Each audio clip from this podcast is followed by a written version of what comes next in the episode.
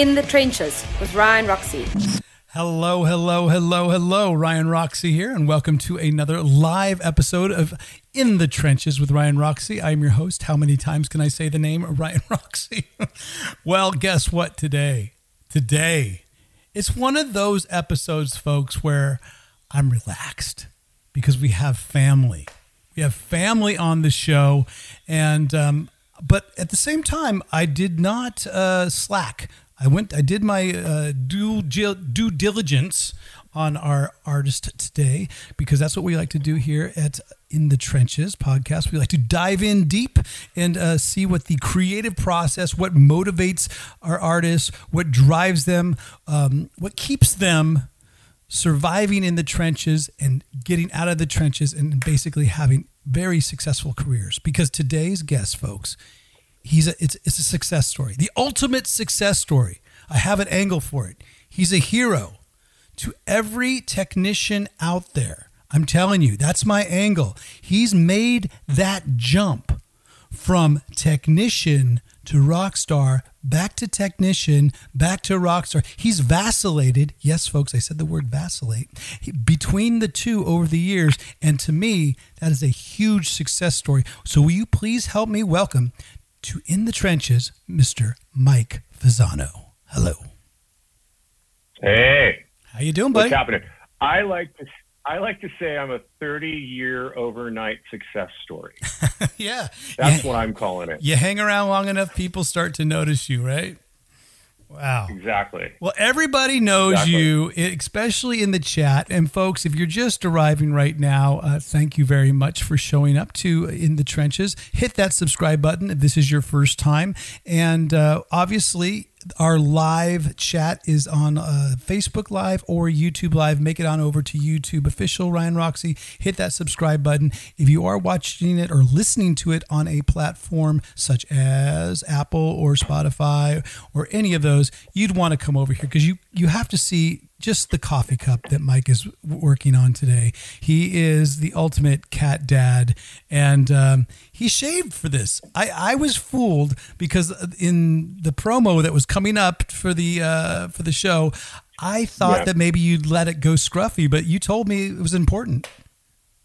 Ryan Roxy, you it's not I didn't just shave for this. This was this is my version of a wardrobe change, as we say in the business.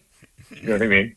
You are a guy fronting a band who can wardrobe change. I'm a guy sitting behind a drum kit who can't wardrobe change. Right, right. Well, so you, anyway, so You've played. I mean, I'm going to go into all the bands that you've played in because you've played such a spectrum of different styles of music. They've all been the music that you like and sort of were raised on, but they've all been different styles of rock. Because you are a rock drummer. I would say at the end of the day, Yes. you like rock music, but there's so many different genres that are included in rock that you've been involved in and just the bands that you've played in. And in fact, folks, for those of you that don't know, right there, we are uh, co founding members of a band called Dad's Porno Mag. And that's where it sort of kicks off our friendship. But uh, like I said, we'll get into the other bands as well. You know, um, what's funny is I've played in a lot of bands, you know, but um, I can honestly say I'm a member and a founder of Dad's Porno Mag. and um, that, that means a lot to me. And playing in, in Dad's Porno Mag, you know, I, I, I was li- I was told you were off air. I was listening when I woke up this morning, pre-gaming it, as you say, Yeah. to our, our records. I've needle dropped our records before. Um, just uh, a song here, I want a song there, but I listened to everything all, all the way up until the show started. And um, man, it's like I learned so much from playing with you and um, the music we made and how we made the music, the Dad's Porno Mag stuff, aka DPM, the Roxy 77 stuff, which I'm sure you'll get to. Um, I don't know, man. It, it was life changing for me. The people I met around you. It's weird. I'm not. I'm not trying to be emotional, but you're such a, a big part of my musical career, um, it professionally. You know, getting out of like uh, getting off the cruise ships, getting um, you know, which I played on cruise ships. You know, um, getting getting out um, and playing gigs. I mean, I remember, you know, we had a, a thing, we had a following, and it was all because of you. Um, I- I know that we had butt heads because I thought I knew everything and I thought I had to be a certain way, but but uh, but all of that stuff has shaped me to being a better person in a band. I think my, and, in my uh, twenties and, and thirties, we all think grateful. we know everything. In our twenties and thirties, I think we yeah. everybody knows something. And I think I met you. You were in your late twenties. I was in my early thirties, somewhere around that. You know, I don't yeah. want to go. It's it, because everything gets a little bit hazy. But this band called Dad's Porno Mag, we were America's band, folks. We were a, a power trio. Uh, Will Efforts, the original bass player of Dad's Porno Mag. We eventually became a four piece. Um, Will ended up uh, putting down the bass for a little while, or, or I think, yeah, he put down the bass for a little while, then he came back. But um, that's when we got uh, Stefan Adika on bass and Kerry Kelly on guitar, who both have become very instrumental in our careers as well. But this is the thing I like about it because we have a little section, uh, let's go back to get forward.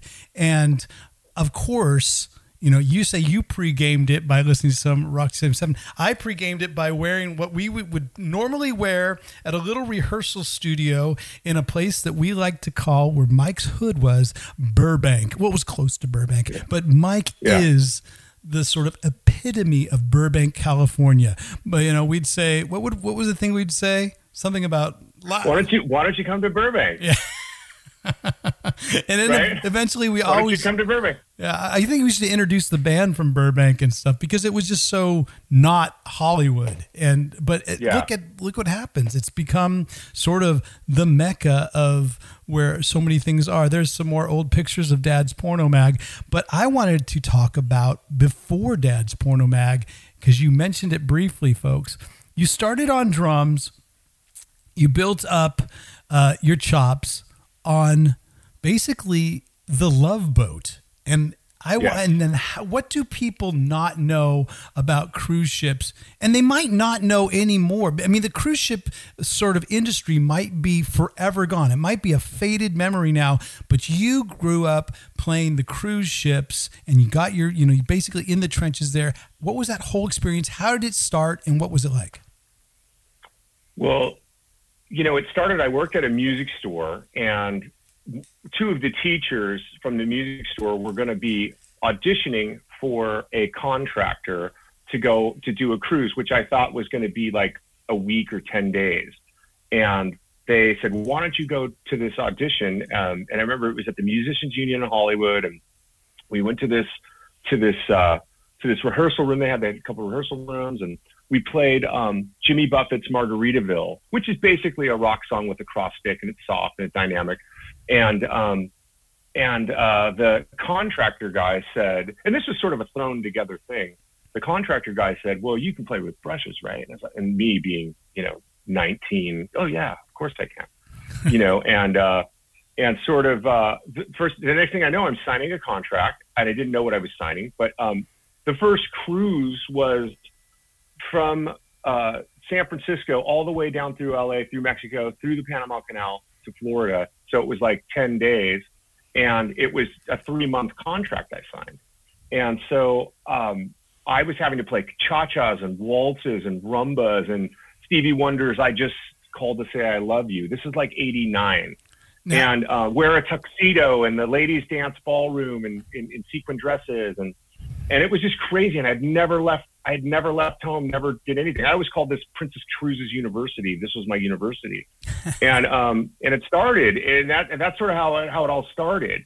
Um, but I remember you were missing out yeah. of that shot. I see, you know, but was that basically the crew? And then, of course, oh my God, let me just tell you something. I met Merrill Stubing, Captain Merrill Stubing, or Gavin MacLeod, because he was on our ship. We were on a, on a ship, and they were they were christening it, and it was a big fanfare and he was on and a few of the other people were on. I remember we were talking to him backstage because we had to play before they came on.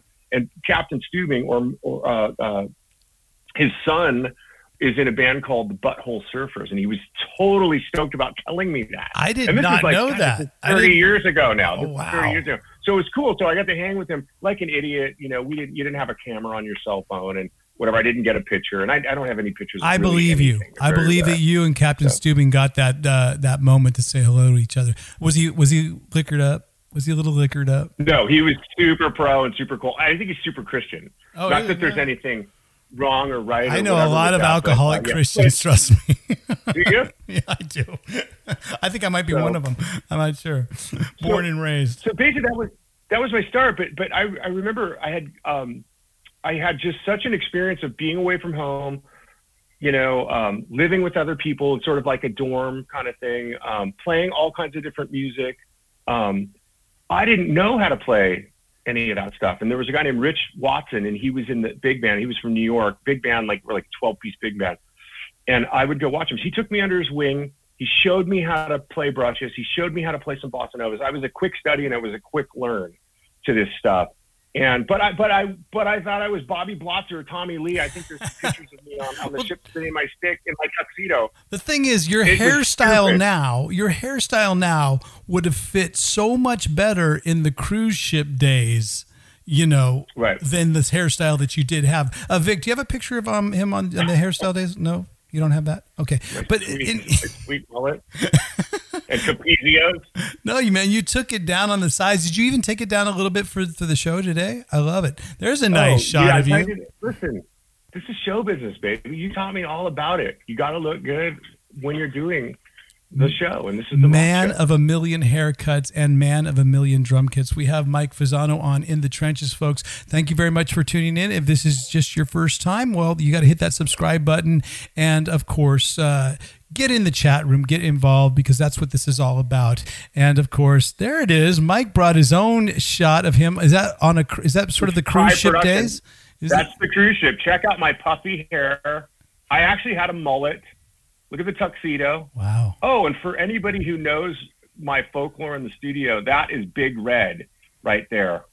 The Big Red snare drum. That's Big Red on That's November. still big red. The, the snare drum. Okay, we're gonna get into that. anyway. Uh, we're gonna get into uh, the sort of angle of my show here today. Is that how you have been that sort of ultimate success story of how someone can run a uh, studio drum business like you have for many years, but then make that crossover onto live performance because you've been you were performing live before you had the company, and then you've been able Yeah. to go back and forth.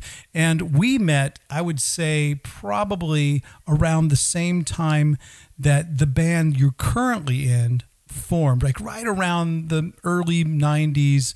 Um, that's when we sort of got together. And I can you refresh me It on was our like first, 90, 94 ish. It was at A and M Studios for the Gilby Clarke record that Waddy Wachtel was producing. Matt Sorum was playing on it. That's when we met.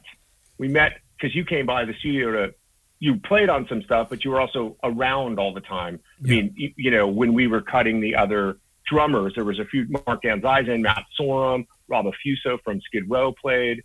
Um, Yeah. I even played on a track. We did a, a track, an Alice Cooper song. God, I can't think of it. I played. I played. I He's a of- whore. I did. I definitely uh, played on He's a whore in the studio. The Cheap Trick Right. cover, which of, I don't know. They said it was going to come out on the uh, Pawn Shop Guitars record, but it. Right. I don't think it did. It came out on a sort of Japanese album called Blues, a little EP, a little Right. bit later.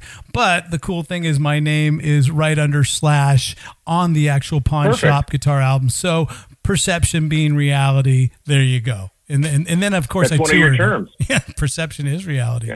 But uh, I I definitely um, remember those days because I was playing in the Gilby Clarke band, and then from there, and it, it's folks, it's the same thing that I, I always say is like. Be cool to the band members that you're friends with now because they will lead you into your next gig or be associated with it in some way.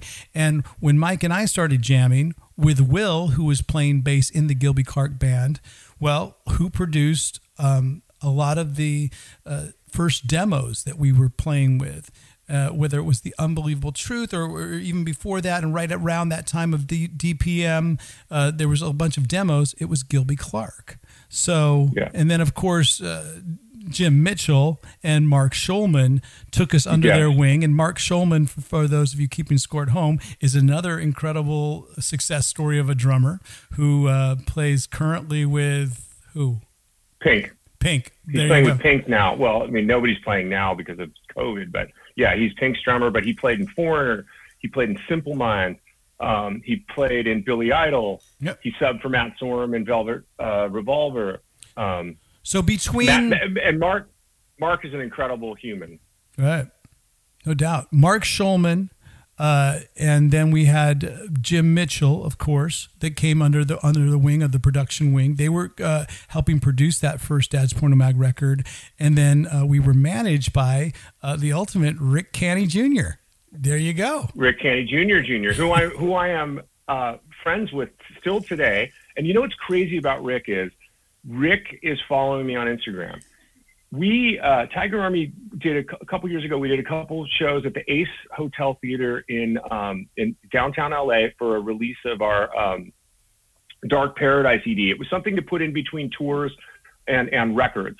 And Rick reached out to me and he was like, "Oh my God, I can't believe this! You guys sold two nights out. This is crazy. I'm so proud of you." He's a manager, so he knows how hard it is to sell a venue out. He's never heard of Tiger Army. Tiger Army doesn't get radio play. There's no video. MTV. You get the There's right radio play, though. I want to talk about that because honestly, remember, remember back in the day when we were so psyched that we were going to get one Dad's Porno Mag song played on K Rock, and it ended up being for I think the uh, that uh, contest that we did, but they ended up playing one song, and we were oh, I, at least I was out of my mind excited that they were playing it. But at the end of the song, the DJ comes on the air and he goes, "Well, sometimes you got to play something that the man asks you to." And it was basically wow. like the, the somebody from yeah. the head office of K Rock, and I remember it was one of our biggest goals to be popular on K Rock and that sort of scene, and it just it through the course of time, the way things happen, you are now in a band that are K Rock darlings in a lot of ways. They support you guys. You guys have a, a, a very good, uh, a very huge Los Angeles following. And the thing that I want to, you know, sort of emphasize is that whether it's the cruise ships or whether it's Dad's Porno Mag or whether it's the band Warrant that you played in uh, a multitude of years of you know yeah. you, you, were peppered in there throughout the years. Seventh ninth and seventh ninth and eleventh drummer. Well there you go. And there's a, nice shot of Warrant right there where you guys all are apparently looking uh, somebody said put your necks forward. What was it? Who, who's doing that photo shoot you know what? I was I had creepers on because I thought I was the punk rock guy and the, and the young guy in the old uh, washed up dinosaur band, hair band without the hair. Right. And um, uh, it was Niels Lozauer ah. who said, lean forward, who took our lean picture. Forward. And you know what's funny is our, our friend Bobby Bruner from Maids busts my chops about it all the time. Lean forward like and yeah, lean forward and give him the uh, Zoolander. Give him give, the lean, pout. the pout. lean forward God, and give him stuff. blue steel. That was it. But you know, we, nah, don't be, man. Embrace it. Embrace it. Because honestly, that's my whole point about you being this success story. Uh, because, okay, you get off the cruise ships, you're playing with us, you start this drum company uh, that tell people what it is that you do because I feel that it's one of those things that there's not a lot of people that are as specified and specialized and as qualified to do as you do it. I know there's a couple guys in Los Angeles that yeah. work the studios, but you've built yeah. your whole company up around that. So what is it? To make a long story long, basically, um, uh, you know, Matt Sorum encouraged me to get off the cruise cruise ships. He says, if you can't, if you um, if you were on a cruise ship for three months you can't audition for somebody in town. In LA, there was all the cattle call auditions for bands, and I had auditioned for um, Wilson Phillips, Foreigner, Terence Trent D'Arby. When I did get off of that, um, I was also working at a music store called Valley Arts, and I was living with Matt Sorum when he was in the, in Guns N' Roses doing the Use Your Illusion tours. Basically, I was babysitting his girlfriend and uh, walking the dog and watering the lawn for my rent of the room in one of Duff's houses that we were renting. Um, so you uh, were you were the pool boy, the pool boy to to Jerry yes. Falwell Jr. as what Matt yes. Sorum is. Well, no, no, just to never, be topical. that way. But okay, he didn't watch. That's funny, but no. It, you know what? I was. You know what? I was a sweet kid from you know Burbank, Susano, and and Matt was like a big brother to me. So I was really watching out for his his best interest. Um, and it was weird because there was a, a neighbor, uh, there was a neighbor named Danny. He was a bass player in a band uh, and he would come and visit, and they would hot tub together. Sounds creepy And- already. and- all you had to say was Lisa bass player and me, Danny. We're just friends. We're just we're just friends. Which is now the older Mike Fasano knows well, we're not just friends. but uh, but anyway, so it was a very it was hard for me to turn the head and not say anything. But um, but anyway, so living with Matt, uh, Matt um, they came off the road. Uh, Matt had to do the the finish the spaghetti incident record. Matt's drum tech for many years, Timmy Doyle, was in Texas with his wife. She was having a baby. They had to do a, um, a couple of days of uh, pre-production re- uh, rehearsals and then go and finish this this record. What He was said, the record? Was that the know spaghetti incident? Or spaghetti the spaghetti incident. okay, So um, that's so this is Guns N' Roses, folks. This was just to kept you up on a couple details. Matt is Matt Sorum from the, the drummer of the Cult, and uh, subsequently Guns N' Roses. Guns N' Roses, and the spaghetti Velvet incident. Revol- Revolver. Of course, Right now, of course. Yeah. right. Whatever, and the many things that he Human does. But- activist. So he's a, yes. He said, "Come and help me." Um, you know my setup. So, and you know, I worked at the music store. I had my hands on product. I knew what product did. I knew how to tune drums. The guys there taught me how to tune. Scott Mundy and one of our customers, Bruce Jacoby. So I had a good feel for it. So when I went in the studio, I tuned with him. Mike Clink liked it. Um, Matt said, "This is great. I'm gonna um, I'm gonna do sessions until Guns N' Roses until we go on the road again, and then Timmy will come back and tech for me." I said, "Great, whatever." At that time, I was working at the music store, making 160 dollars a week. I was doing uh, these top 40 country weddings, bar mitzvahs. Some were thirty dollars, some were fifty dollars, some were 150 dollar gig. That would supplement my my income. Um, I went in the studio. I made 150 dollars a day, which is more money than I've ever made. And um, you know, Mike Clink recommended me to Ron Nevison. Ron Nevison was doing a uh, Michael Schenker record, and I worked with him on that. And uh, and then, um, But what your skill? to- Are you are you the like in the Oh, way I'm the, a tuning- I'm horse? tuning- You're the drum whisperer. Yeah, you're the drum Well, whisperer. drums. Drums are weird because drums are weird because you can't plug them in like a guitar and look at like a strobe tuner or electric tuner saying, "Oh, this is in tune." For some reason, I had some kind of knack. I, I, first of all, I love drums. To this day, I look. Somebody posts a picture. I look. I blow the picture, screenshot. I blow it up. What's he doing? What's that? What's that mount? I'm crazy about drums. Drums saved my life. Music saved my life. I came from a strict Italian upbringing. Um, whatever. Music was my out. Was music was my passion. Still is. Um, but but I tuned drums and I and I um, I had a knack. Mike Clink liked me because I could tune the drums versus a road guy who doesn't have to be so specific with the tuning per se. Not saying that there aren't great road guys that do that. I fell into this thing. We went from Guns N' Roses.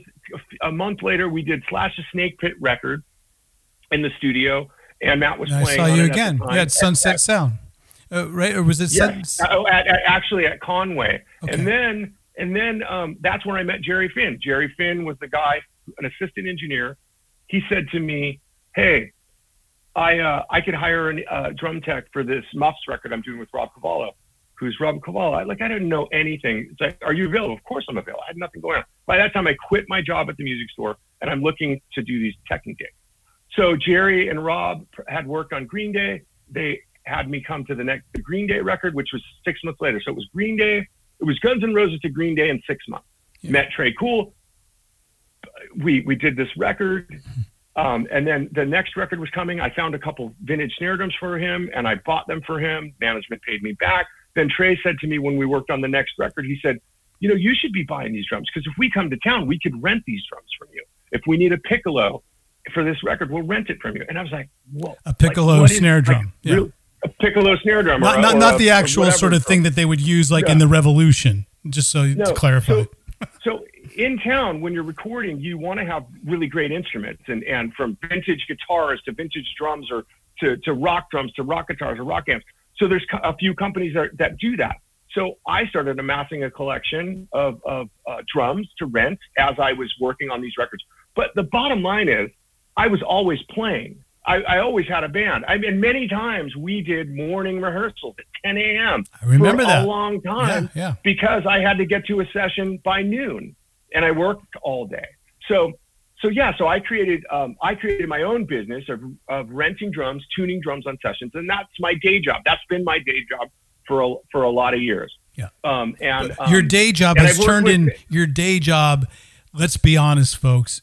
Can turn into a very very late night job. Because all the names that Mike just spouted off like he just really just rapid firely uh, rapid fired these names but you got to take them into account. The names that he's mentioning folks Rob Cavallo uh, Jerry Finn especially just just google the name you'll see the albums behind it. Blink 182 records the huge records green day the huge records mike clink you know it doesn't get big, bigger than appetite for destruction um, so all these names that mike's just sort of casually dropping are very important names in the history of rock and roll and you're a part of that history too mike because you are the drum whisperer a lot of people only would use you because of what you brought to the table in the studio as far as the drum sound that they would get. A lot of people actually said that the Blink 182 drum sound was your sound. Well, you know, I was fortunate enough to work with Jerry Finn and Joe McGrath, who's a fantastic engineer, and Sean O'Dwyer. Um, and we worked with Sean at Conway when we when we did the Freaks uh, on Freak or Tweak on Tweak song with Terry Kelly um, at Conway, um, we recorded this song that nobody knows about. I don't even know where, who has the recordings of it. But um, I was lucky, and, and to this day, I work with the best producers or work with the best engineers. So if I do something at the source and they capture it, they're only going to make it sound better. And also, lucky enough to work with really great bands, all the way from uh, Stevie Nicks to uh, Nine Inch Nails and everybody in between. I've been very, very fortunate. And if it wasn't for Mike Clink and Matt Sorum and then eventually Jerry Finn, which I did like a good 10 year run with Jerry, who was a cheerleader for me and brought me on sessions. I wouldn't have what I have today. You know what I mean? And, and I established um, just at least a, um, what's the word I want to use? I have a, uh, oh God, I don't even know what I'm trying to say. I have a reputation, whether people like it or not, there's a reputation that I get something done in the studio for them. But being a drummer, that's the other thing too, is I understand how to play drums. I'm not just a guy dropping off drums and here's the drums and they worked for this band, so they should work for you and your completely different band. Um, I never did that. I always cherry picked. I always tried to really dive into what they were doing and really always had an option. I listened to everybody and what they were saying. I listened to what the bass player was saying, the producer was saying, the singer was saying. Everybody, my ears were just, I had big ears and wide eyes, and I, and I always had an option for somebody to be efficient get the best sound. And I was lucky because I was welcomed in and I was trusted. The funny thing about working with all these bands, these huge bands, like it's like I remember I worked on a Marilyn Manson thing. I was one of many, the three or four drum companies brought a bunch of drums into Conway one day for Marilyn Manson, and they had it was all kooky it was uh, Michael Beinhorn producing. They they blacked out the uh, control room, so it was pitch black, and they had miner hats on. They had miner hats on, and this is like at like two in the afternoon. Miner hats on, so it's dark and it was weird. It's right out of the like Marilyn Manson playbook, dude. Right out of the Marilyn no, Manson exactly. dressing room like, playbook. and I, and I looked at these guys, and and and I was like, I, I didn't care. I was there for a reason. But this is how kind of like um, eccentric sessions are. I brought the drums down. I brought some toms and some kick drums. They tried them out I think they took a kick drum and a set of the toms, the three toms that I brought. And um, and then there was another kick drum. It was by a room mic. I moved it away and I was going to take it away. They didn't want to use it. And then Beinhorn's like, no, stop. That sounds great. So they rented one kick drum for me to lead by a room mic because it was resonating and it created a sound that was really cool for them. Vibe. But but I guess what I'm but but I guess what I'm saying is I didn't care if you were Marilyn. Not not not disrespectfully. I didn't care. I was there to do a job and very few sessions I've been really starstruck on. Yeah. Um, and, and most recent was a U2 and a Metallica session that I did because those are two bands I thought I'd never ever work with in the studio. Were you starstruck then? Were you, were you a little starstruck on the U2 or the in the Metallica? Or no? Was of, it? Of course, yes. Okay. No, no. Like I said, those are those are those, those are a couple that I could say, oh my god, these yeah. are these are bands I, I, I, had no um, circle in. You know, like we have a circle of Gilby and Guns N' Roses and all this stuff, and then Green Days and all this stuff. So, so um, I was very, very fortunate, but but I also was passionate, and I wasn't, I wasn't, I just wanted to do, I wanted to do uh, if as if I was playing, and and I was lucky enough, to, guys. I knew when to say something if something was really wrong. I had three options if they wanted something. I'd give them three let options. Me, let me ask you that that question. I, um, just so the people that are watching and listening at home, and if you are watching, uh, thank you very much for being on YouTube. Please subscribe as well and uh, Facebook Live. If you are listening, make it on over to the YouTube official at Ryan Roxy and hit that subscribe button. But thank you for listening because we are here with Mike Fasano. Uh, obviously, we're talking about his business as a uh, studio drum technician, and in but also we're talking about the man himself and all the bands that he's played in and continues to play into these days. And so far, we've gone through a little bit of Dad's Porno Mag. We've touched a little bit on Warrant, and we obviously, folks, will get to the Tiger Army saga in just a little bit. But uh, just a real quick uh, defining, just to give people perspective. How many snare drums for your company at this point do you own? And and because you're saying you're giving your uh, clients a lot of options, like just out of how many snare drums could they pick from uh, hypothetically? Well, I have 240 ish snare drums, and I have about 80, Are you 80 fucking insane, sets. dude? No, I know it's I know, but but I know it sounds absolutely crazy. But here's the deal: I have this amazing collection. It, if basically there's the there's the um, what I call the usual suspects of, of ten snare drums that I can bring on pretty much any session and have a vi- ri- wide wide range of stuff. And in those ten snare drums, some of those are triples. Like I have three Black Beauties, I have three Bell Brass, I have three um, Noble and Cooley, I have three Supraphonics, Acrolites. These drums, these classic drums that always seem to work and always whatever get asked for. But then somebody might want a marching part or a vintage thing, and I have that vintage uh, 28 inch mahogany Ludwig bass drum that I can bring, and you could put it on, play it on a stand with mallets, or you could put legs on it and play it in the kit. Um, I have options for people. That's the whole thing. Um, and then drums, the drum sets, it's it's a usual sub- suspect. I made a name for myself with pork pie drums in the beginning of, of my my career working in the studios. Um, Big and then I champion of pork pie. Always a big champion of pork pie. Yeah. And then I realized the big studio kit in town everybody was using was Gretsch. So as I was getting new clients that were using other people that use Gretsch, I started buying Gretsch drums. And then um, I, I bought a couple of really great DW drums. Um, and then um, I, I have a vintage Ludwig kit. I have a, a stainless steel kit. I have a, um, Vistalite kit, which is a clear plexiglass. I have all these sound options. Um, I have vintage Gretsch drums. I have new Gretsch drums. I have pork pie drums. I have a lot of stuff. Q drums. I, I have this thing. First of all, the, there are other companies that have way more stuff than this, and and and and. But the reality is, if you want to get a, um, a, a red sparkle Ludwig 1965 kit and a, or a green one or a this or that, that's great for color or look or whatever. That's for a movie. You can get that kit here. I know I have the drums that I know that I can contribute to a record and get a sound with and make something happen for for, like I said, from whoever you are. Dude, you you- know, if you're Fleetwood Mac or or if you're or if you're the the doorknob band, the brand new band that nobody knows about. I treat exactly the same. Well, you definitely have the drums that get heard on the records that people listen to. And that's, we can just leave it at that. So I get this whole part that you're working, it's your day job. It's a great, it's a great day job, night job. Um, but did you ever get any flack from the other uh, techs because you are playing in bands and you're making that switch? A lot of times, I understand that crew, uh, you know, tech crews want to keep there's a separation between band members Yeah. and tech crews. Now, luckily, with the Alice Cooper band, there is uh, more of a synergy between that, and there's a, there's a harmony. But there are some times that that you know tech guys and band guys are separated, and you're part of both camps. Did you ever get any shit or any sort of drama with that, or have you always been the sort of hero? Never at all, because I, I worked with guys like Adam Day and McBob, and we we had a little. We would jam uh, sound checks with Guns N' Roses at the rehearsal studio or whatever, or the or the studio.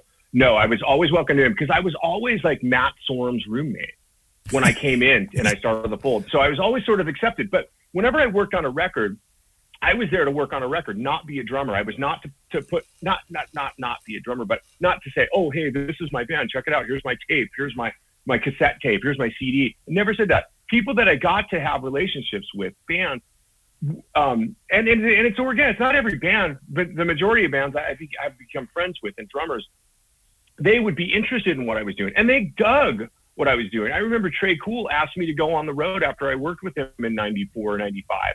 And I turned him down because I wanted to play drums. I was in dad's porno mag. And, and nobody turns Tré Cool down, but I did.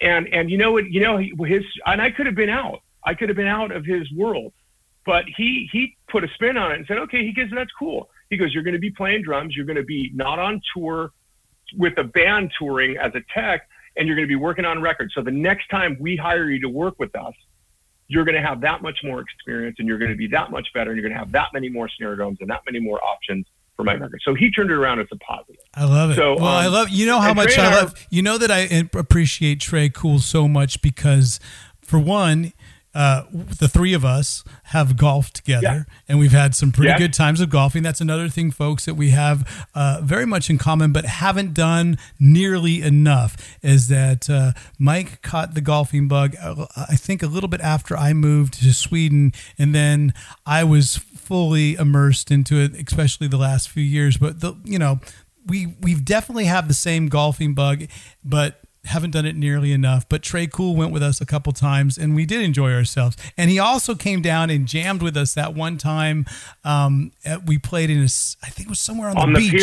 yeah, Santa somewhere Monica. in Santa Monica. He came in and, and he yeah. destroyed, he just destroyed, like, like completely, like, folks, he literally just almost destroyed the drum kit, but he destroyed, um, I think it was Stepping Stone when it, yeah. and it goes into, yeah. am I right? With that song? Yeah. Oh yeah. boy. Yeah. We, we, um, I, I remember Green Day was doing a video for one of their things, and then after the video, we cut out and we had that gig, and then he came with me to, to Santa Monica on the pier. Was it Rusty's like surf ranch or something? Dude, that's a great memory. It was Rusty's surf ranch. Folks, don't Google it because it probably doesn't exist right now. It's probably right. permanently out of business. But damn it, that was great. It's, I think it's I think it's Bubba Gump Shrimp Company now, which is a corporate thing. So, but yeah, he came and, and hung with us. And he was a huge supporter. And what's really funny, I woke up this morning and I saw um, I posted about the show again, and he liked it at some point in the night. And you know, it's like it's cool to see that those guys are kind of keeping tabs on you or, or, or interested in what you're doing. And I'm I'm I'm family with those guys now, and, and, and they came to our wedding. And and by the way, going back to why don't you come to Burbank? It worked for me because my wife, my beautiful wife, came to Burbank and never yeah. left. That's so, right. Um, you live it. You know, so, it's it's not just cool; it's Tré cool. Um, the thing is, I want to move on a little bit because I am sort of keeping it, folks, on a on a little bit of a schedule. I'm, we're, we're trying to tighten things up over here at In the Trenches uh, podcast because Vic is uh, well, he's got a tiger shirt on, and and folks, I really wish you could see it at one point. Maybe we'll bring it on. It might be the wrong merch for Tiger Army, but it is a very it's, it's not. it's not even bootleg Tiger Army. It, it's not, I think. So it, Vic, we're gonna sort. We're gonna send you a, sort, a care package. I think Vic just went to a souvenir shop. Yeah, he might have just gone to a souvenir shop at a local zoo, and that's what he got. But the thing is, I want to find out a little bit more about the evolution because you're you're playing in Dad's Porno Mag. At this point, yeah. we've expanded to a four piece. Stefan Adik is on bass guitar, and Keri Kelli is on guitar. Now, this is that whole thing I talk about being cool to your band members because they will either lead you into the next band or you'll probably have some association with it.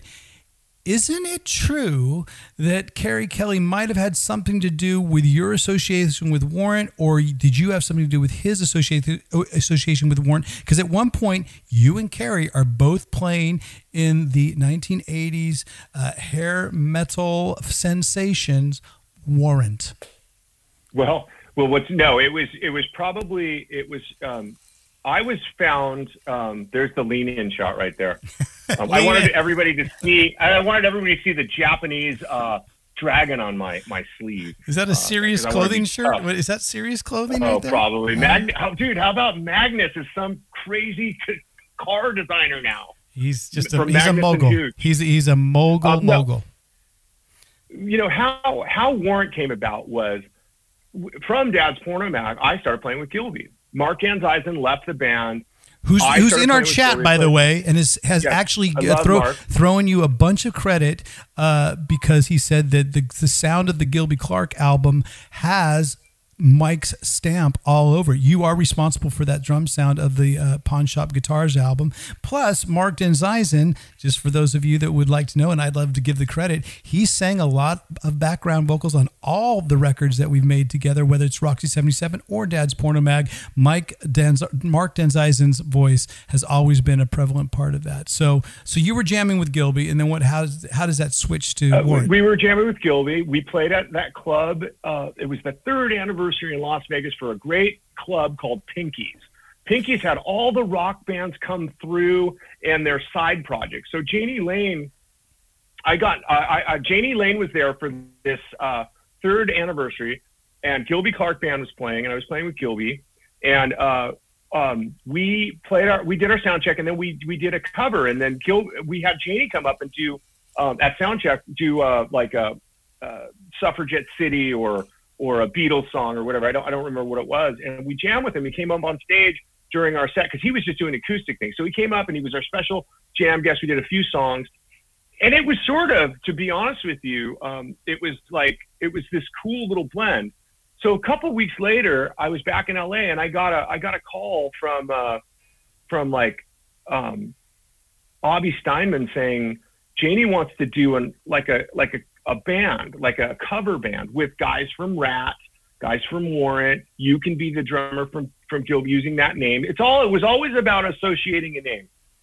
And I was like, wow, that's crazy. Uh, I couldn't believe that he remembered me. He invited me to Warrant show at the Roxy and whatever. So I, he goes, Avi, do you want to do it? I was like, do I want to do it? Of course I want to do it. So we did this thing. And it, you know what? I want to say it was the pre, at least in LA, from what I know, it was sort of the first of the kind of all star bands. Not that I was an all star, but band guys going together and doing covers. What became the Star Effers at the Cat Club, yeah. what became Camp Freddy, right? Um, or or uh, Kings of Chaos, and all of this stuff. We, we but it was Jani Lane doing because he loved to play all these other songs. So we had Robbie Crane on bass, we had Danny Wagner, who was at the time the drummer of Warrant. Um, uh, we had um, Keri Kelli on guitar, and we would do these clubs. And we did the little run. The run it would be San Diego, um, uh, Phoenix, um, Vegas, Mason jar, LA. or something like yes, that. it was it was it was those things, and, and, we'd all make a few hundred bucks a show or whatever. It was just a lot of fun.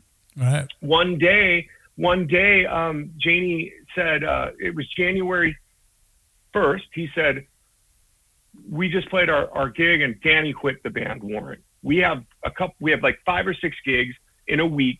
I told the guys in the band about you learn these songs. You're going to do these gigs, but I'll be honest with you and Warrant, they're going to do a cattle call and get some kid that's skinny with long blonde hair, pay him nothing to go on the road with Warrant. And I said, great. Did the five gigs.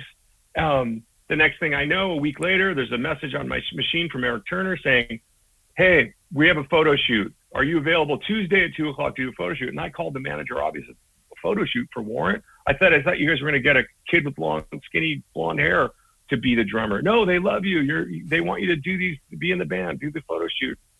So that was the start. And there, and there, and there was the sort of plant, seed seed planted for the lean your face in closer to the camera photo shoot that we exactly.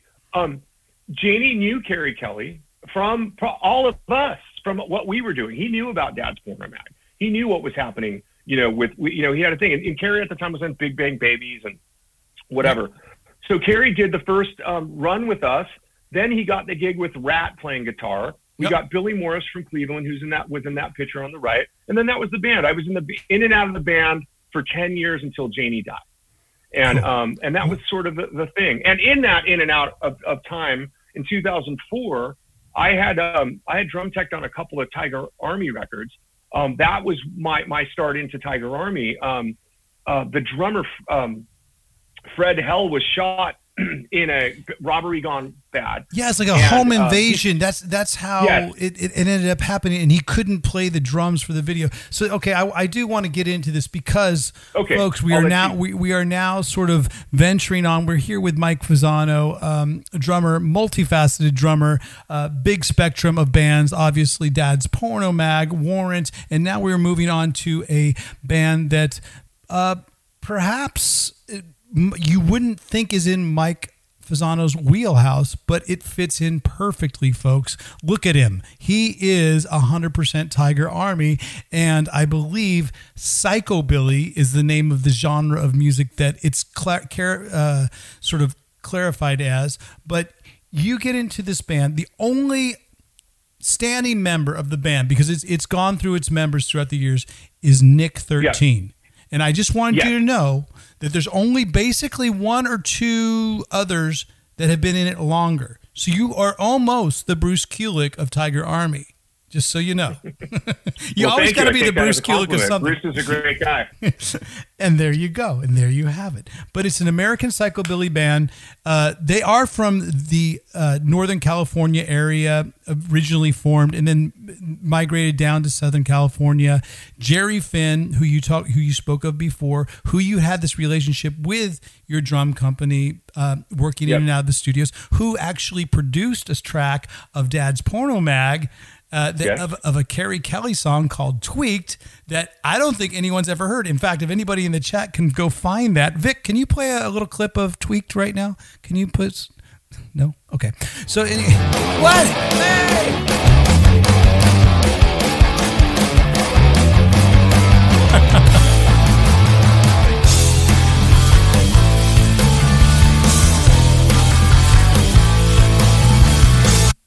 All right, did folks. He it, did he slow it down so we it doesn't get recognized by YouTube? So no, no, right? trust me, there will not be any copyright infringement. I think everybody owns that song. That was not the song that we uh, produced with Jerry Finn, right. though, but that was the video. It was one of the only videos that we made with Dad's Porno Mag, and that was the original lineup. That was Mike Fasano, Will Efforts on bass, and myself, and the Love Van. And uh, that video itself uh, for a song called Big Fat Song, you can find it on YouTube. You can find it. Here's a little shameless plug right on the uh, Ryan Roxy official YouTube channel. If you just hit that subscribe button, you can go check it out after the podcast. But uh, yeah, that that was a kind of a cool video. I was going to ask you, did you yeah.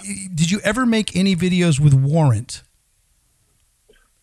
No, and you know what's really funny about that is there's not even a lot of live footage. Even over that 10 year span, I think there's a Hampton Beach, New Hampshire show show in 2000 when I first got the band that's up. It's full clips, and then there's a few things. I mean, I think when Jani passed away, a few more things came up, but there's not a lot of stuff.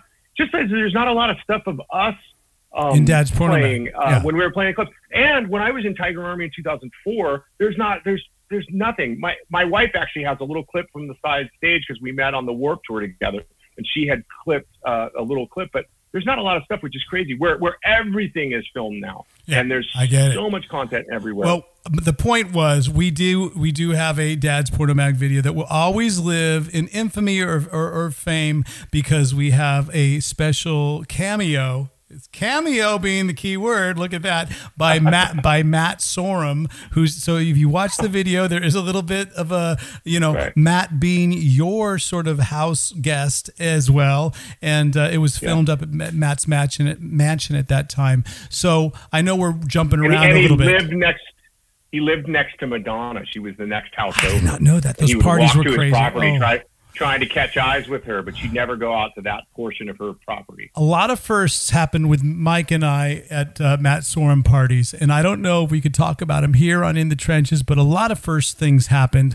Um, laundry rooms, and the, I remember Matt used to have an amazing uh, house out in Malibu. We that we would go to parties out there. Sometimes it would start on a Friday, end on a Sunday. Folks, it really was boogie nights yeah. come to life. And then uh, then he had a, that party up in the Holly. Then he had that house up in the Hollywood Hills yeah. where he would have a, a lot of parties. But I do digress. I want to go back because when you first joined Tiger Army, yes, it was for a, a short window, but during that window, you were on the Warped tour and you got asked to be yeah. on the Warped tour. And so, how did it come and go? And what happened in, in that little window to, to you obviously did something right that you would get asked back. Right. Well, yes, I'm so fortunate for that. But well, what happened was, is in Warrant, um, I had met this girl named Sally from Dallas, her name's not really Sally, but we're just going to call her Sally from Dallas. and um, she was waiting for Jani Lane for hours, like three hours, uh, in the front lounge of the bus while Jani was entertaining friends in the back lounge. And um, she had to go have her dog, had to let her dog out to pee. And then I went with her to her house. We, we hung out, we talked. She was really, you know, cool at the time, I thought. And um, and then the next, we were back uh, in Texas a, a, week later in Houston. We were in Dallas to Houston, and she came to the show. And um, I had told Jade, "Hey, this girl's waiting for you." And he goes, "Yeah, I know, I know, I know, whatever." And I go, "Well, hey, I'm gonna kind of go to her house and and whatever." Oh, that's cool, that's cool. Well, apparently it wasn't cool because when when when she came when she came to um, came to Houston, Jani said something on stage God love him, like, oh, look at Mr. Prim and Proper behind the drums, Mike Fasano, you know, uh, blah, blah, blah, meaning I was uh, minding my P's and Q's and not being a rock pig. Oh. So, um, um, and um, so this led to the thought, ouster myself, of Warrant. This led. This led. To, this led to this you is getting the first. This is the seventh firing. Okay. This is me at number seven. So you got seventh drummer getting fired. Ousted. So he wasn't into it ousted so from Warrant. I'm sorry, we are talking over each other right now. I'm really sorry because that is the delay, folks, and we could do this all yeah. day like that. But ousted from Warrant, but uh, but then but then you somehow make it into uh, Tiger Army that same year. Yes, because at that time I had played on the Ghost Tigers Rise record. That's when Fred was shot. We played it. They were going on this. I got I got fired because it obviously wasn't cool that I dated this girl. I ended up dating this girl for a couple years, which was, um, which was, you know, a, a, a, very great learning experience. Wait, um, is this but, the girl um, that, that, but, that Jani Lane was talking about just now? That girl yes, from Texas? Yes. Shit, so the whole story all makes sense. Sally, Sally from Dallas. Sally yeah. from Dallas, but her name's not really Sally because it's going to eventually yeah. be a Quentin Tarantino film. I love them. Fucking God, I, am sorry. I, I, thought this is the story had nowhere, but I, it was going twists and turns. How Warrant and no, Tiger so Army he, intertwined. He, he fired me. Um, so at that time I was fired. The bass player from uh, from Tiger Army, Geoff Kresge, said to me, he's we would meet. He lived in Burbank. We'd meet for coffee and he and he just said to me, "Hey, what are you doing? What's going on?" I said, "Well, there's no really set. There's not. There's no sessions booked for the for the business. People were touring." Um, I said, "I I got fired from Warrant, and um, and I've got nothing going." He goes, "He goes, do you want to go on tour with us next week?" And I go, "Why? What happened?" He goes, "Well, Fred got shot. He's still not recovered after we did the record six months ago.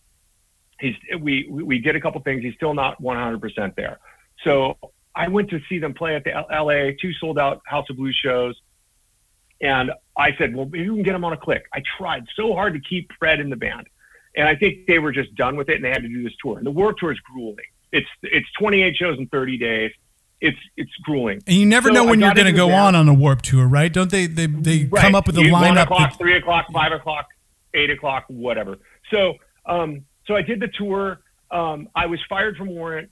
Um, and you know, at the time, I wasn't. Um, I you know, Warrant was a party, right? You, you know what a party is on the road, and Tiger Army wasn't. Nick was very serious about his music. Nick had Nick had a a, a, a style, a direction, and um, a message, and it wasn't about oh cherry pie. It was serious. He had serious content, and you know what? At the time, I just didn't get it. And I told him you know, just a couple years ago, you know, I'm so glad. I, and I left and I went back to Warrant. They hired me back. Um, and that, that seventh, and that would be the ninth portion of Warrant, of being the drummer. Um, and they probably had 21 drummers now. But um, that's the terrible thing. The drummer's the first guy always to go for whatever reason. But um, but um, I, I, I just said, Nick, I've got to go back to Warrant. That's my thing. And and and you know, I'm sure he wasn't happy about it, but I I, I said it to him. We talked like men, and that's Nick's the type of guy mean what you say, say what you mean. And, um, you know, fast forward, um, fast forward years later, he asked me to do two shows, and two shows in 2015 Turns out I'm still in the band. Um, yeah. But the other thing about Nick, going back to Nick, when um, when he when Fred wasn't cutting it in the studio, and they were three days into this Ghost Tigers Rise record, after I had tuned drums, and I got the call at midnight to play the next day, I said, well, I could probably do the rock stuff, but I'm not sure about the psychobilly stuff. And the psychobilly, for anybody who doesn't know what it is, if anybody knows the Stray Cats, we're a punk rock version of the Stray Cats. And now psychobilly is just one little slice of the pie with with um, with um, Tiger Army. It's very vast. There's there's there's country influences, there's swing influences, there's Latin influences. And be, with all of that being said, I remember when I was on the cruise ships and I had gotten off the cruise ships. Matt said, "Get off the cruise ships." I, I played in a band, uh, this Karen Fields band, and my friend David Hunter at the time, roommate, said to me, said to Karen, "Oh, this Mike just got off a cruise ship." So when I got off the cruise ship and I was playing with Karen, even though I wanted to be Bobby Blotzer from Ratt or Tommy Lee, You've gone um, into name she, drop overload. No, no, no. I, I can't keep up. But, I mean, no, but I was a rock guy. And right. so, and but she looked at me as not being rock enough. Now, with that being fast forward, Nick heard me checking the drums. He saw that I had a, a, a ghost note in my, my left hand. He saw that I could had a swing to my playing. That's why when they asked me to do the record, I was like, maybe I can play the rock stuff, but I don't know about the psychobilly stuff. I ended up doing the whole record. And um, he saw something in my playing. Karen Fields thought, oh, you're just a, a cruise ship jazz drummer. I, you're not. Nick said, you've got swing, you've got whatever. To this day, if it wasn't for Nick 13 and his brilliance in music style, stylings, because he loves all the old stuff, um, I have a gig. And all of yeah. that cruise ship stuff that helped you out. funny is, or, as people, yes, got me to where I'm at today. I love it. So, I mean, just to, just to kind of Dude, circle back and that is a, the that is it. sort of the evolution of your performance and the whole time, folks, you have to realize that Mike Fasano's has his own studio drum business that he's working every single day because the the work ethic that it takes to there, you have to work around their schedules in the business, and then you do your rock shows at night. But now, fortunately, because of your position in Tiger Army, uh, you've had a lot more time to play the music, go on the tours. I was able to see Mike Fasano and Tiger Army play in Stockholm uh, just a few short years ago. That was a blast as well. But uh, it was so yeah. great to see you and, and meet Bianca. I love it. Well, there it is, Funzano. Well, apparently you have a lot of nicknames, but that again, that's another story because we are moving on to a section called "Let the People Speak." Because you know what, folks, I've been speaking. Mike Fasano has definitely been speaking, and he's been dropping those names, folks. We're with Cat Dad Mike Fasano. It's time for our segment, "Let the People Speak," and what happens. Holy crap! Oh my god! I didn't even know that was going to happen. Vic has once again surprised these put the podcast world upside down with his production skills. Vic Chalfant and the Let the People Speak segment. Um, our first question comes from at Jackie.Cowie2 who is your favorite drummer? This is where we get the folks in the chat who have been very, very loyal and having their own sort of conversations back and forth the whole entire episode. We get them, we compile their questions, they ask them to you. And Mike, can you please tell us who is your favorite drummer? You never could have a favorite drummer as you could never have a favorite guitar player. The first concert I ever saw was the Police Picnic 1983 in Toronto, Canada when uh, when I when I first took a plane ride, first took a vacation with my mom. She was divorcing my dad, and I saw the police pick, and I saw Stewart Copeland. The only thing I knew was "Every Breath You Take." My Canadian cousins, Laura, was uh, the one who turned me on to the whole back catalog before we, we stayed an extra week to see this concert. I knew all the songs. We were on the railing. We were there. It was a whole seven band show. The police came on, and I said, "Oh my God!" I I played drums. I played drums in the St. Robert Bellarmine uh, flag salute band. High school, we didn't have a, a, a band program, but I was in a band. Um, uh, I hadn't obviously hadn't played on cruise ships yet or whatever, but um, I said I've got to do this. I've got to play drums. I would say Stewart Copeland, um, even though I played nothing like him. I love a guy named Russ Kunkel who played on um, a ton of stuff in the 70s and 80s. I love Mickey Curry who played on um, uh, the Hall and Oates and uh, he played on the Cult record Sonic Temple and Ceremony. Um, I love um, I love uh, Louie Bellson, who is a, a an old uh, uh, big band drummer, and um, gosh, uh, Matt Sorum, the big brother I've always wanted but never had. He was such an inspiration to me. Um, just living with him and taking me under his wing, and and um, eh, you know those those are I guess my, my five guys that that I would uh, I would just off the cuff, and and they're not the usual guys. A lot of people say, oh, John Bonham and yep. and uh, whoever. And and you know, I miss Bonham, and I and I love Blotzer. Um, it's always David Grohl, John Bonham, Tommy Lee. Yeah, and, you know, so, it, yeah. So I, I, get it. I get it. But in, in, that same sense that the guitar part, the guys that I like, guys like Neil Giraldo might not get mentioned Yeah. all the time. Elliot Yeah. Easton from the Cars. Sure. You know, Steve Stevens. I know he he gets mentioned a lot, but maybe not in the in those sort of page, you know, and uh, sort of slash mentions. But honestly, these guys uh, write such great parts. Not that everyone doesn't uh, put in their uh, deserve to have that that sort of house. If you're a household name, folks, you're a household name. And I'm speaking with household name, future household name, Mike Fasano right now. We're ready to another question of let the people speak. Uh, this comes from at mcar94. Your favorite song that you have been part of of a recording session. Now, this can include, I guess, this can include you being the drum whisperer that you are. Um, are there is there a favorite song or that you memorable song? Because I know that you actually have done some sessions with some pretty heavy cats. I mean, Okay, I think uh, there's a couple of things. Um, when I worked with Green Day on Insomniac, there was a song called Brain Stew Jaded, and the first half of the song is doo doo doo doo that Tré played. Real kind of a Zeppelin-y vibe. Yeah, yeah. doo-doo, Down and down. right? And then it and then it kicks into that do do that do that do that do that, which is his wheelhouse. Tré had such a hard time playing doo doo slow. You know what I mean? This because they were they were punk and fast up to this this song uh, with the other couple records. And I remember he did about four takes, and they did it to tape. And they um he said he goes he goes I'm just just edit it. They edited this track together, and it's a great song because it goes from this heavy slow thing at Ocean Way in this beautiful room where you guys did Flash Snake Pit, where we did Slash Snake Pit eventually with Jack Douglas Yep. um, to uh, this fast punk rock song, and um, which is his wheelhouse, which he nailed.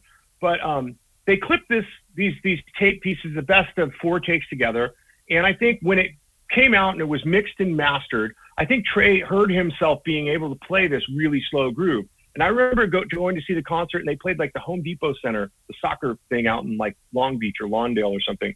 Seeing him, and I was at the soundboard, and he pulled that tempo so far back in this massive soccer uh, stadium.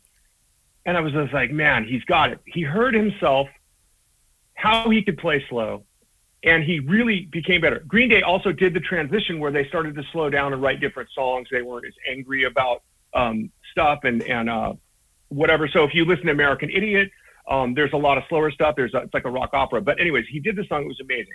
But one of my favorite songs I ever played on with you was on Roxy 77, um, Atom Bombs and Second Chances. And I believe it's just called Second Chances. It is. And there's Yep. another slow ballad and one of the best bridges to the solo musically and lyrically ever written well, thank you was very by much. you. man. And I listen to that song for inspiration all the time. That's one I listen to all the time. One of the greatest songs.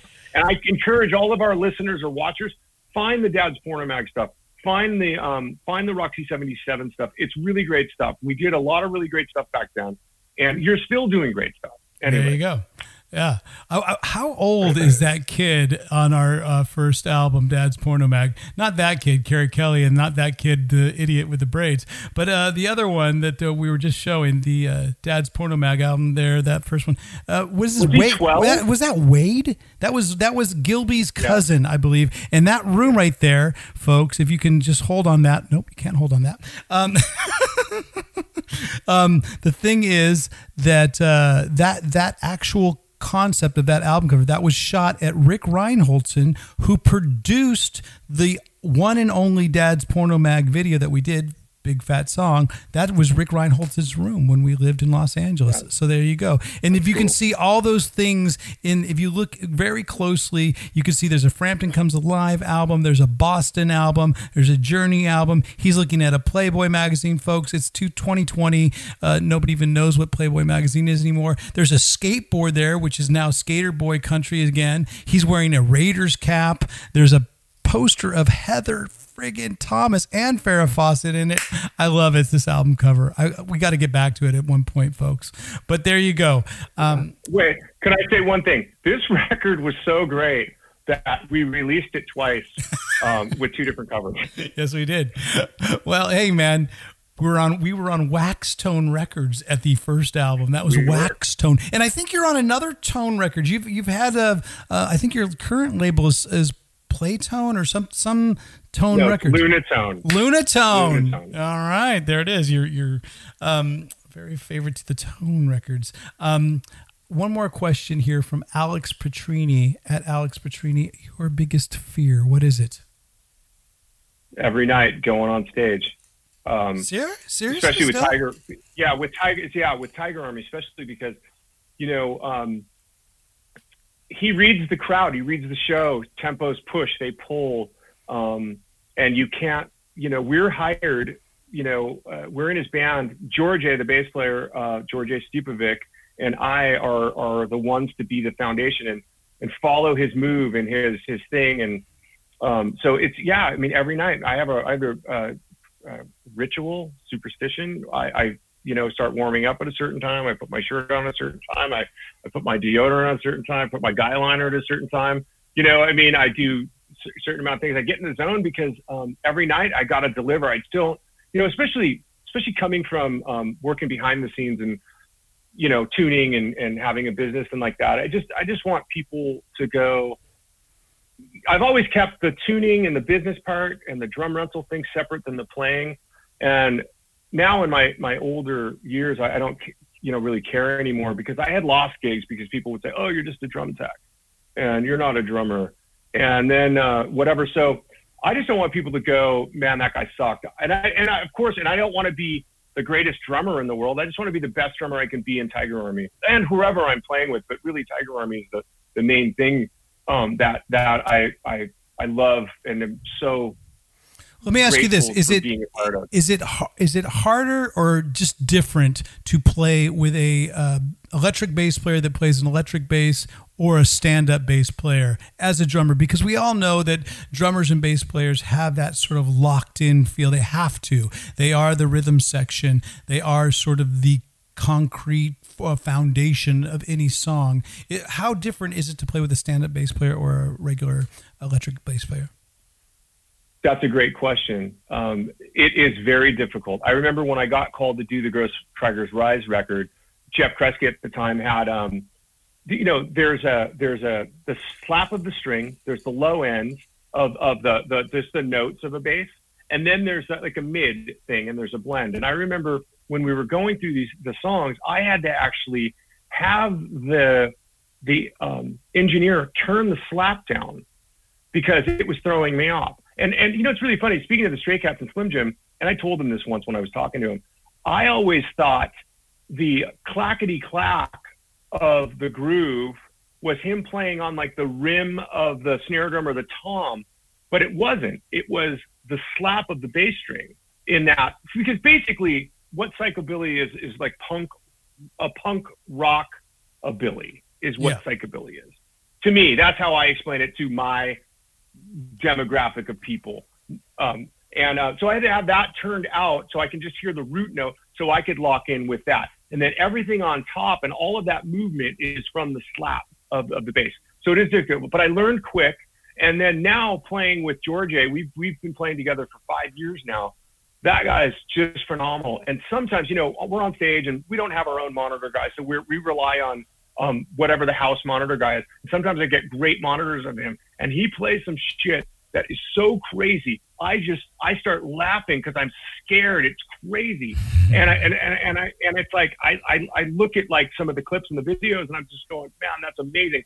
I can't believe I'm behind that guy and that guy Nick 13 doing this. I don't know how we do it, but we do it, and it's absolutely crazy. And we're we're a great unit, and it, I That's good. Well, this- it's, it's cool that you have uh, you have both uh, experiences to work off of. Again, you know, Yeah. with playing with upright drummers or upright bass players, uh, standard bass players, and maybe it has a little bit to do with playing with rock guys like me or doing those cruise ships that we did earlier. So now here comes a question from at Federock, uh, Feder Rock and Roll seven seven. Uh, which is the musical collaboration that's enriched you the most? And you, this can be like of all the bands and uh, sort of collaborations that you've done. The it could be the uh, whoops, there's my fingers over here. It could be the um, cruise ships, Dad's Porno Mag, Warrant, Tiger Army. Is it one particular one that stands out for you, or is it just a combination of everything that's been on your drumming journey? You know what? I'm gonna. It's simple. You, Ryan, and Dad's Porno Mag, mag changed my life because I got to to um, play um, music. Like he turned me on to great music. Like we would do uh, covers that I'd never heard of, like Stealers Wheels. Um, uh, we would do Allison. Uh, we would do stuff. Then we were doing our music, which was Cheap Trick. And to be honest with you, the only Cheap Trick at the time I knew was "I Want You to Want Me," and um, and we were very cheap, cheap Trick power pop influenced at that time. But I'm going to say you. I'm going to say Dad's Porno Mag. But the elements of the cruise ship early on got me to where I am today with Tiger Army because Nick saw the value in the swing and the cha-chas and the rumbas and, and all of that stuff's on the on our new record that's out now that's called Retro Future. And it, but but I put a rock element to it. It's not this wimpy light thing. There's still that rock foundation of of of, of it. So retro Um, future is that when did that come out and uh, how much? Go ahead. September 2019, we toured um, the states. We uh, toured Europe. Uh, we went to Mexico, and then we were going to start a tour in March as COVID 19 stopped everything. Right. So um, it's a really cool record. Um, if you if you guys Definitely check it out. to. Definitely check out Mike Fasano and uh, the Tiger Army's newest uh, record. Of course, um, there's one question that we have to get to from our last question. of Let the people speak. It's the one that we, the mystery that we've all been waiting to find out. This one comes from Ed Mike Usnick, of course, from Pink Sock podcast fame. How did the name The Sack come about, or do I even want to know? And before we get into this question, uh, or, or maybe open this can of worms, just know that we've always been into Mike and I. Uh, a bit of we've always had some playful names with, for each other or just or, or types of things that we would say sayings. Like there was a time when we were in dad's porno mag that we came up with uh, i ate disney. And i have no reason reason why i ate disney became the, the sort of sort of uh, phrase that we would say but we would say it almost all the time right? Do you know why it happened? We were rehearsing at North in North Hollywood at Andre Arango's studio, and there was we. I had the big. Uh, you had. I had the big Cadillac. You had the. i had a cadillac i had a cadillac too yeah Yes. Okay, you, you had the Cadillac. I had the Cadillac. Didn't we, do a photo shoot? We did a photo shoot on a We Cadillac. did. Is, is did, Mick, did. Vic, can you bring that photo shoot up? Uh, no, no. You look at him shaking his head. You don't have that photo shoot? Come on, man. Right. And do you remember one of the guys in the neighborhood, um, some black, funky gentleman who lived in the neighborhood, saw you pull up, and you probably had a fur on and your big shave, and he went to you, "All right, Disney." and so it just stuck. It Well, just stuck. well, that stuck, and then the other term, Mark. For some reason, I, we would I would call you Mark. Now, how did that come about? Was it Well, Mark because You Denzizen? wanted me, you wanted me to be, me to be more like Mark Denzizen. So ah. you'd call me Mark. You'd, you'd lengthen it. But uh, our friend Mark, who is a super talented drummer, super talented uh, singer, Songwriter. super talented everything. Just- oh, an artist too. He would do our logo heads too. Producer. Logo heads. Shit, Mark. Stuff, yeah. Mark is your one stop stop one stop shop for everything that's talent, man. I love it. Well, there it is. You know what? And and apparently the family even makes chocolate milk. The Denzizen Dairy Farm has a new Alice Cooper chocolate milk. Go endorse it Really? right now. There it is. So it gets us to our main event, which is uh, Mike Usnick wants to know how did the name the Sack come about? I'm going to show you. Oh, Give me a no, no, no, no, do not show me. No, no, I know the reason why. You don't have to show me, folks. You, Because I, close your carry eyes. this big thing around with Okay, me. hold on. Check it let's, out. let's go back. Let's see. Zip. Ah, see, it's a sack. Like that? It's a it's, it's a backpack. That's all it was, folks. Nothing to see here. That's what I carry around. Everything is in there. All right. Uh, you know, Mike. Mike, I'll tell you what. If if I ever uh, pop onto your show, I'll tell you about it. I think Pink Sock Podcast is uh, more appropriate. it is a more appropriate for- for podcast the, to the show. real answer. And Yeah. if you get a couple beers in me, it'll it'll be a good story. And honestly. I can tell you this. Uh, You can get a couple beers or maybe a couple Coke cans, and um, it, it, it was one of our it was one of our backstage passes. We used to have a laminate. Our very first Dad's Porno Mag laminate was Oh, um, a Coke can, and um, we'll just say Mike the Sack. It was a Pepsi can. Uh, Was it pepsi Just if anybody's looking for Okay. it. Yeah. It was a Pepsi the brand? And I remember. I don't know what tour we were on. I don't know if we were opening up for one of Matt Sorum's bands. I think it was on the- Snakes. was it Slash the Snake? Yeah. because my mom came to Vegas when we played the joint, and they all had our. My mom had that laminate around her neck, and never realized what it was, and and all she said to me was, all she said to me was, "You guys played," and it was I was on the table, and my drink was. Bada boom, bada boom, bada boom, and my drink was moving from my table, but she never realized what she had around her neck. And folks, we will leave the sack mystery better left unsolved. so folks, let's move on. We, you know what? Your your gear. We talked about it real uh, earlier, but I want to real briefly give shout outs to your gear because you've always been very loyal to your brands. We talked about how you started off with pork pie drums, and then you've Yeah. made the switch to uh, the Gretsch drum kit. But we also want to hear because about the other types of equipment that you use. Because you know when i do the guitar players that get on the show we go a little guitar geek gear heavy but as drummers go what do you got? Sticks you got cymbals and you've got um, i guess in-ear monitors that you that you ha- need as far as the drums. So you got the gretsch drums. Yeah. what about sticks? Yeah. Uh, Vic Firth Sticks, and I've been with them for, for years. Because of Mark Schulman, our producer, when we were recording the Dad's Porno Mag record. He was a Vic Firth artist. He told um, uh, Kelly Firth about me, uh, who's Vic Firth's daughter. She sent me a, uh, because there was no email back then. That's how, how old we were um, or are. there was And, uh, AOL, but it sent me a took too long to sign on. It was AOL. and Remember, they had a modem and go. So, because of Mark Mark Schulman saying, "Hey, I'm producing this band, Dad's Porno Mag," and, and Mike Fasano is, is my friend, and he's a he's a great drummer, and he loves the product. Uh, she sent me a contract, and I got signed. So I've been with them for years, from like '95 till now. Um, so Vic Firth Sticks, they make the best drumsticks. Um, I play Zildjian cymbals. I've played. I've had help from Zildjian for over 20 years because of my relationship with Matt Sorum. And in 2015, I just signed a contract. And the great legendary Hal Blaine from the Wrecking Crew, I have a picture with him and my contract because I was doing something for him with one of my drum sets one day. And um, so Zildjian cymbals, uh, Remo drum heads, I've been with Remo forever, um, and they're great. Um, it's it's crazy. Uh, and then Ultimate Ear um, in-ear monitors, Yep. and and they're great. And and that that just kind of isolates uh, the sound and saves my ears every night. But um, but yeah, those are my companies. But I was I was with Pork Pie for a long time, and my friend Bill makes great drums, and it was just it was a time after 27 years for our band and the style of music and the look of the gear and the stuff. It was time to move um, move companies, and I moved to Gretsch Drums, and I'm I'm really happy to be a part of their family. Well, it's a And, uh, classic, and if you look right in there, I can see Matt Sorum's there. I can see Mark Schulman. There's a lot of cast of characters right right there, and there's Mike Fasano not leaning his head in. Neil Zlozower obviously didn't do this photo shoot because Mike, your your uh, head looks normal. Your neck doesn't look extended. Do you want to know something funny? I'm better at photo shoots now, even though I absolutely hate them.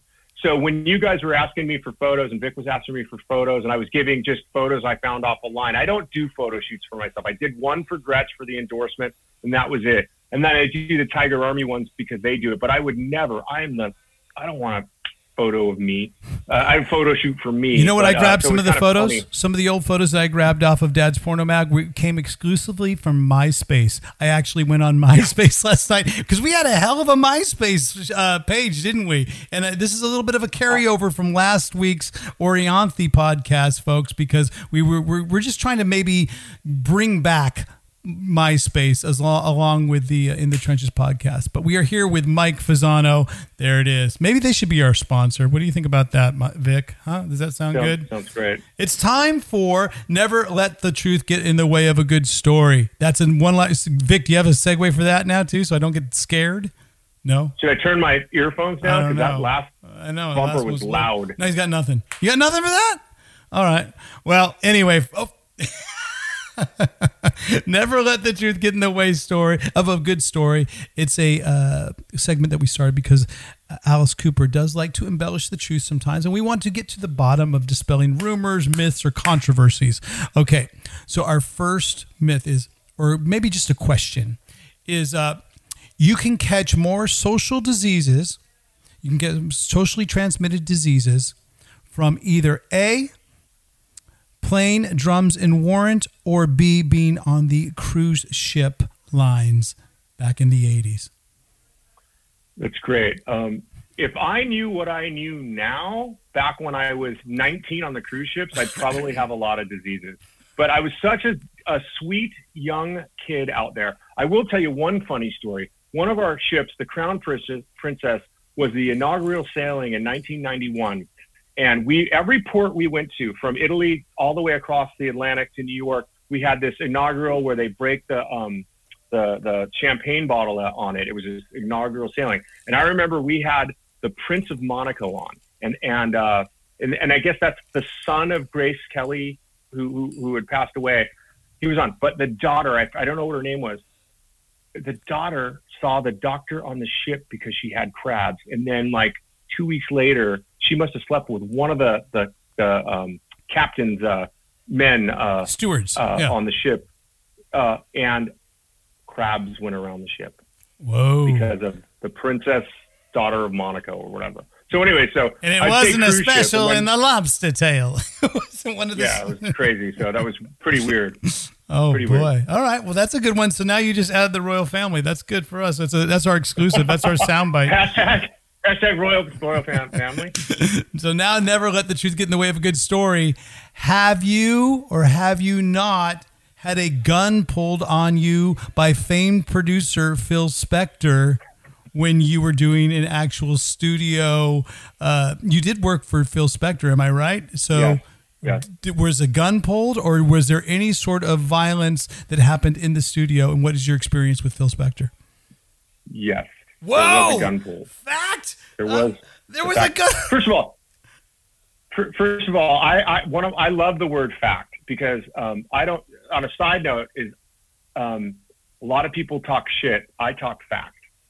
Um, so for for whatever that's worth, always talk fact. I'm never jealous of anybody, but if somebody's an asshole, I'm going to talk fact about them of my experiences with them. So, anyway, yes, I, I uh, was working with Matt Sorum on a Celine Dion record that Phil Spector was. Um, oh, I love it, Mark Anzais. And the first thing I've read today. That's great. You're quick, Mark.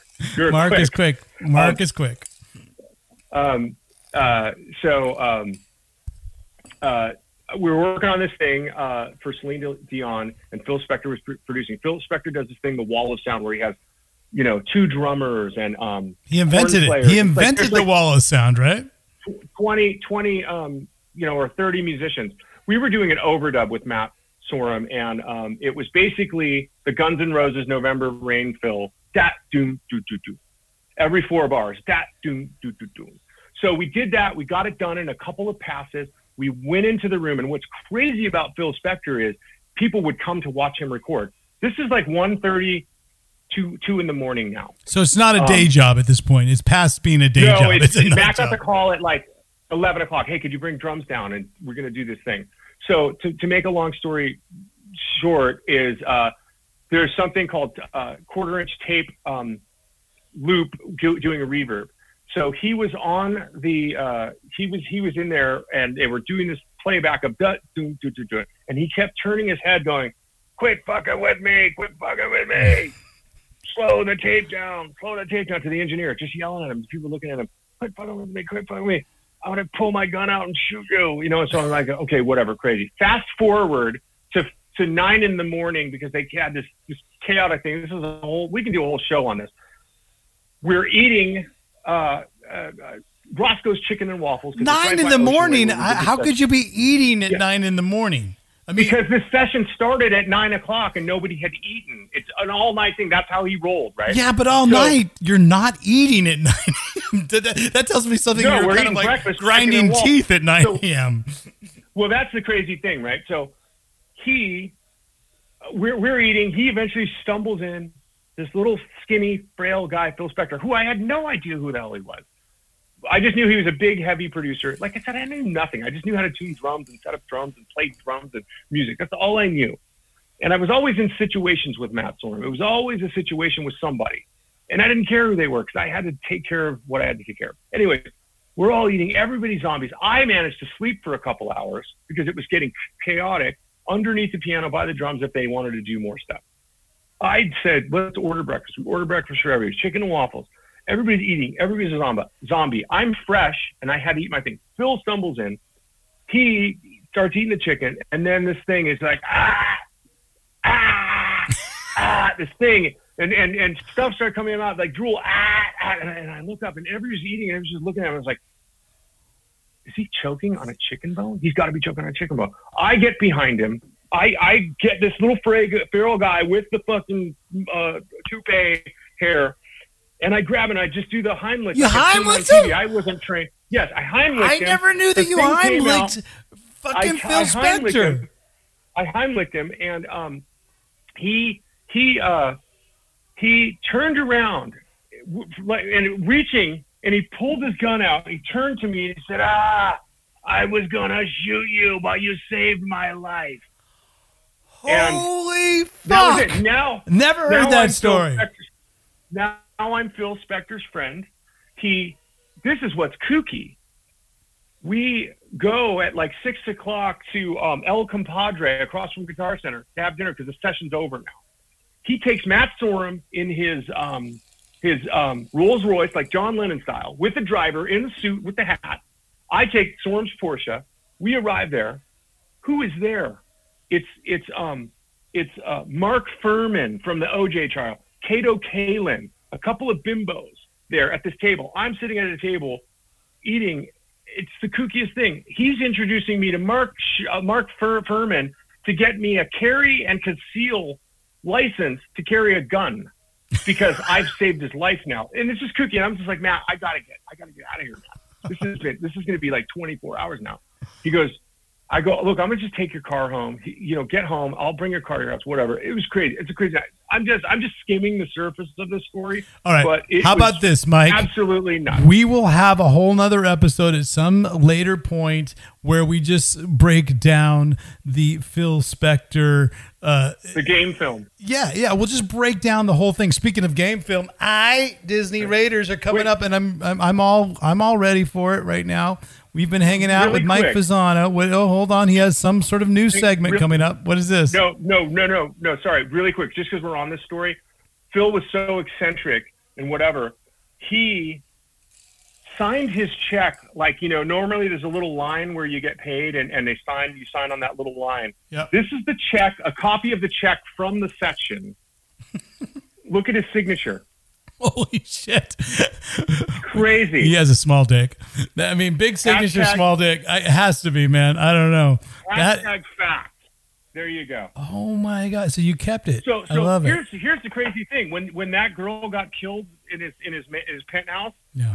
I thought to myself, "Oh my God! Of course, Yeah. he pulled the gun out. The gun went off. Not that he intentionally killed it, but the gun went off." And um, I thought myself, "Crazy!" But this was, you know, Maybe she was doing that. more. Maybe she was giving him more than just the Heimlich. I don't know. You know, Yeah. never know. So Forever so anyway, shrouded so in mystery. Whatever. Crazy. Shit. Well, okay. Well, that that was our fucking game changer. I had no idea about that whole story. I'm glad that you finally told the whole thing because I think the last time maybe we started to talk of that story, it was probably a, one of you know Matt Sorum's parties where neither of us could actually talk. So I'm glad we were able to. Don't get fetal. Hold on. So, so there is an outcry for another part two. Of course, Mike, your family. He's a family. He's a Mike Fasano. He's going to come back at one point, folks. Uh, we we love him. Thank you so much for hanging out um, uh, during all this time. We have one last sort of a segment where you get to hype up all your social media and tell people basically again just a little recap of what they should check out perhaps what they've learned all and what is on your social media because there are some people that are watching on uh, or listening on the uh, apple and spotify platforms can you just go through your uh, social media and tell people if they want to find out more about mike Fasano, how they would do that Um, basically, it's just it's all at Mike Fasano. At one time, I had a, a, Wikipedia too, and there was Mike Fasano, the drummer, and then Mike Fasano, the Florida uh, politician, and uh, there's also a ba- football player too. Uh, it's it's Anthony Fasano, okay. the football player, and then there was a baseball catcher named Sal Fasano. Okay. Obviously, no relations. I'd love to meet these guys sometime, but everything's on there. Um, obviously, um, there's nothing really happening right now uh, with Tiger Army just because of COVID, and we don't can't book anything because we don't know when we're going to be able to play.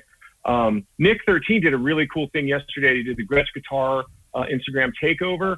I encourage everybody to check that out. Um, everything you want to know about Tiger Army, if you don't see it from me on my thing, is tigerarmy.com. Um, um, I want to give a shout out to um, to uh, all of your fans, your staff.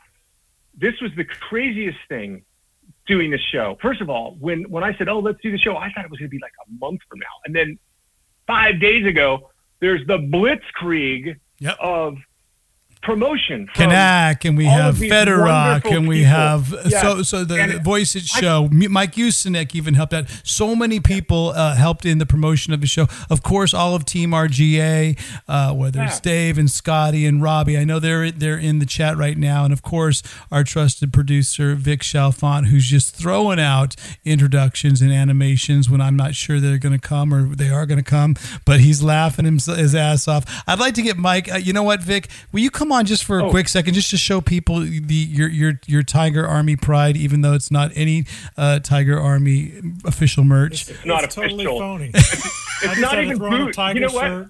It's not even bootleg. it's not even bootleg. But he's really looking at him. He really goes for the effort. If you ever notice, folks, I'm going to yeah, bring on. I love it. I'm going to bring Vic on just even for a moment. Now that's enough, Vic. You have to go away. but that was Vic Chalfant, our producer, who always dresses up for the occasion. Mike Fasano, you dressed up for the occasion. If you want to check out more of Mike, of course, Instagram at Mike Fasano, uh, Facebook at Mike Fasano, Twitter at Mike Fasano, and of course, TigerArmy.com. Um, Mike, I'm going to leave you. Oh, there he is. He is the cat dad. Sorry. He's been saying it all day. Which one is that?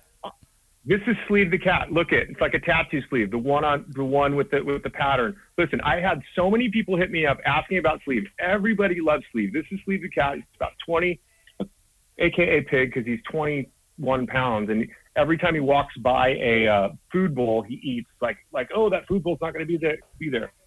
Can you go I, back to that I, photo, uh, Vic? Can you go back to that photo of Mike Fasano and Warrant? Because I think actually it was like that's like that shot that you were doing. You're putting out the uh, hand for the. There it is. Is that the one with the sleeve? No, the one where you. No, the other not. one. The other one where you uh, holding out the oh, sleeve. Oh yeah, the sleeve. Yeah, right there. there it is. Anyways. Loved having you on, Mike Fasano.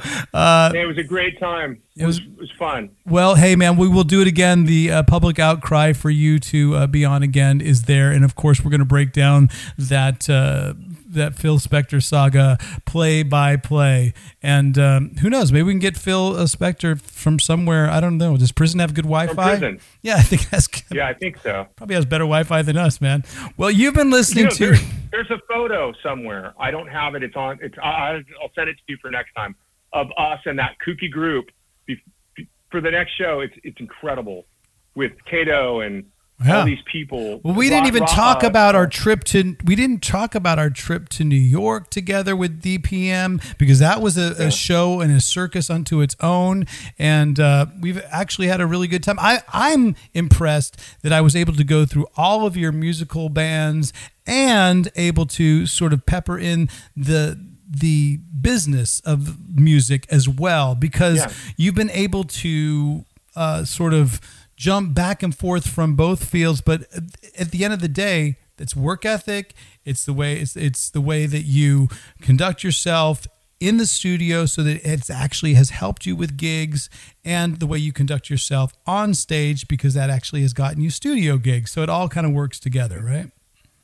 yeah totally well, hey, Mike, have a great one. Um, thanks again, thanks, Mike Fasano, for being everybody. Say uh, cheers to him. Uh, thank you for following uh, In the Trenches podcast. Uh, my name is Ryan Roxy. Until next time, enjoy the ride. See ya.